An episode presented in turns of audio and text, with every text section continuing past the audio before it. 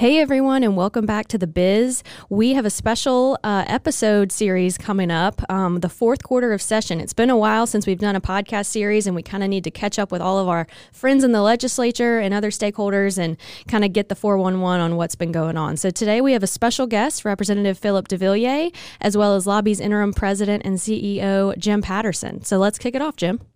Absolutely, and uh, we we welcome you, Representative DeVillier. We appreciate so much. Uh, your good work in the legislature, your hard work in the legislature, and we wanted to kind of talk with you about tax reform. Uh, it's uh, it's a term that is bandied about quite a bit, uh, with probably a lot of different versions of what that might entail. And uh, and given that, we wanted to kind of get your take on it because you were involved in a um, in the chairing of a subcommittee that was formed by the Ways and Means Committee, on which you are are situated as a member and uh, you were you were charged with the responsibility of chairing several meetings of this subcommittee to look at the uh, the tax structure of the state and what worked, what didn't work, both at the state and local levels.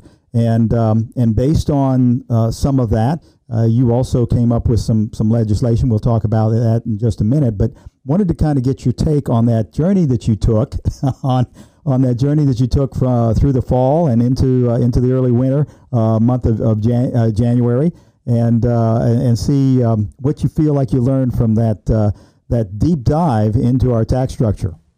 Yeah, Jim, look, thank y'all for having me. I heard the fourth quarter of session. That kind of puts a smile on my face. However, I believe this one might be going into overtime, right? Um, no, and, and, look, I appreciate your questions. In 2016, whenever I first came in, um, I was tasked with spending um, months down at, at the Capitol trying to learn about Louisiana's tax structure and um, it was very very eye opening and and when you start to be, begin to understand um, the the problems of Louisiana's tax structure it really paints a picture on where we are and, and why it's so difficult to, to make real substantial changes in Louisiana. Um, and then of course we went into special session after special session in 16 17 uh, 18, 19. I think, look, I think I, am in eight years, I'm at my maybe 24th session already, so it's just incredible. But um, yeah, Richard Nelson had introduced uh, HR uh, last year uh, to set up a subcommittee to study the, t- the state's tax structure. And um, Chairman Bishop um, let me go ahead and lead the charge on that. Um, I had a vision of just laying out um, all of the groundwork on where we are with our sales taxes, our uh, personal income tax, our corporate income tax, our franchise tax, the complications with all those, um, the severance tax rates, um, and gas, um, the gas taxes as a whole.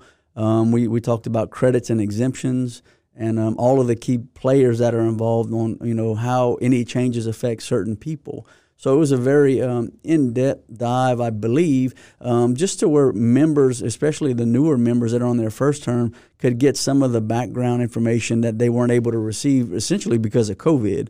Um, you know, a lot of those members missed two years of the legislature, um, so they're coming in and asking to vote and, and on bills that essentially affect uh, the tax structure in Louisiana, and it's really hard to do um, when you when you don't understand you know how it affects everyone um, out there.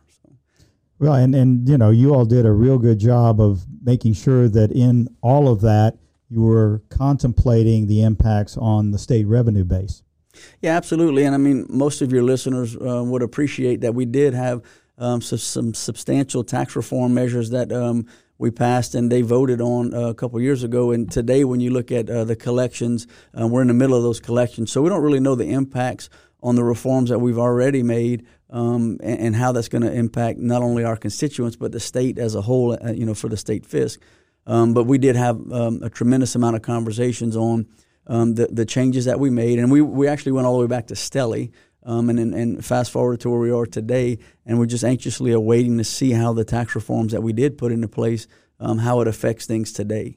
Yes, because it appears that we're uh, we're actually enjoying at this time some, enhanced revenues uh, to the state and that's having an impact on the budget talks. But I'm not going to trouble you with uh, a deep dive into that. I want to kind of talk about the bills that you did file this session uh, to trigger, and, and I think that um, uh, Representative Richard Nelson had a few of his own, but to, to trigger a discussion, uh, at least kick it off, uh, maybe even prepping for the, the next term when hopefully we can get some of this tax reform done. I know that one of the things that you uh, observed during the process of your, your subcommittee's meetings that the um, the ability to address this without causing injury to certain taxpayers, uh, while at the same time benefiting other taxpayers, was uh, somewhat complicated. Yeah, absolutely. And look, I, I think everyone hears, um, I, guess, the, the talk about getting rid of the uh, personal income tax or the corporate income tax. The reality of it is when you look at what does the, the state general fund collect from a, a personal income tax when it's close to $4 billion, that's a lot of revenues. When you look at, at the, the corporate side, um, when you combine uh, corporate income and franchise, it's close to another billion dollars. So that's $5 billion that we we would love to see go away but how do you replace that revenue and, and, and is that possible um, so certainly you know that stems a conversation on how can you do it responsibly? Um, and you would hope we would hope that we would generate a better um, business climate in louisiana when you attract businesses to want to be here. Um, we keep our children who are getting great educations here to stay in louisiana work in louisiana and hopefully retire in louisiana. That creates a tax base to pay for things that we would all like to see which are better roads bridges education and things of that nature Absolutely, and and I'm sure that in your mind you're you're anticipating an opportunity in the next term to do some of the things that, that the bills you filed uh, might have achieved uh, if we had had the time and the ability to do it. Um, one of the things that I think is going to be critical going forward with any of this reform is going to be communicating to the voters at large why this is necessary, why it's important, and then, of course, crafting it in a way where the, the hurt to particular taxpayers is minimized and is basically allocated across the base of taxpayers so that everybody is maybe hurt a little bit, but nobody is hurt too much. Yeah, absolutely. And look, um, I can tell. I, I mentioned earlier about 2016 when I came in. I spent a lot of time in Baton Rouge. My vision with with the subcommittee that you had mentioned earlier is we come in with a brand new legislature and, and we hit the ground running, you know, as soon as we're sworn in to where we can bring members in. We can go through this whole subcommittee report again, um, acclimate all the new members or the new members on Ways and Means uh, to where we can show where, where, where were we, where are we now, and where would we like to go. And um, I really believe that we're going to see a lot of great changes in Louisiana in the very near future. Um, but educating our members are important because they have to go back home and actually sell a lot of this to their constituents. Um, one other thing to mention, though, in the tax reforms that we've passed, a lot of things were taken out of the Constitution. So that will allow us to do things in, in the legislature without having to go to the vote of the people, which I think members um, would, would appreciate, and so are our constituents. let's just do the right thing with our tax dollars.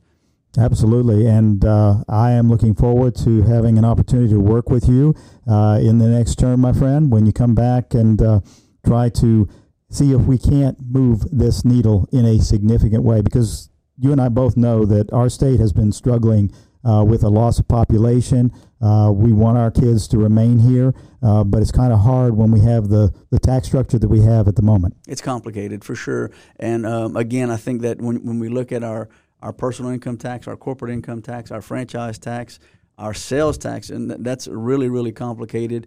Um, you're looking at streamlining the sales taxes, uh, centralizing the sales taxes. Those are all the things that we're on. I mean, the cuffs of doing now. Uh, when I started here eight years ago, certainly it was conversation, but I just didn't really see a path to, to being successful with that. And um, I think with our leadership that we have in the Capitol today, we've accomplished a lot of things. And you're going to see a lot more investments in infrastructure. You're going to see us continue to move the needle. I think the franchise tax is, is really and truthfully fixing to go away. Um, that's that's great. Um, I've certainly shined the light on uh, severance taxes and the problems with that.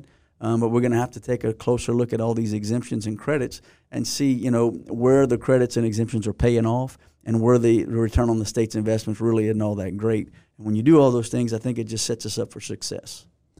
Representative Phillip DeVille, uh, we appreciate you so much uh, taking time out of your busy schedule because uh, you are in the throes of a session coming to a conclusion. Um, while that is welcome, uh, there's a lot of work yet to be done, and we appreciate you taking your time to, to visit with us today. Absolutely. And look, I've always appreciated my um, relationship with LABI. Y'all have certainly helped to um, lead me in the right directions, the right path. Sometimes it has been difficult um, just you know because I have a hard time understanding some of these things. But uh, y'all certainly helped me, and I appreciate that a lot. Thank well, you. Well, the pleasure has been all ours, my friend. Thank you so much. God bless. All right, Rep DeVillier, thank you so much for taking some time to chat with us. I know you have a busy rest of the day, so we appreciate you. Um, I did want to flag for the audience that if you go to the legislative website, which is legis.la.gov, on the left hand side of the page, you'll see fiscal information. If you hit that tab and go to the House Fiscal Division, you can scroll all the way to the bottom and find all of the info we were talking about today on this episode um, under Ways and Means Tax Structure Subcommittee. So check that out if you have any more questions. Um, and stay tuned for more episodes of The Biz coming soon. We're kind of doing a fourth quarter of session where we talk um, the status of CCS, education, the budget, all the major items everyone's talking about. So stay tuned. And as a reminder, you can get episodes of The Biz wherever you get your podcast. Thanks for listening.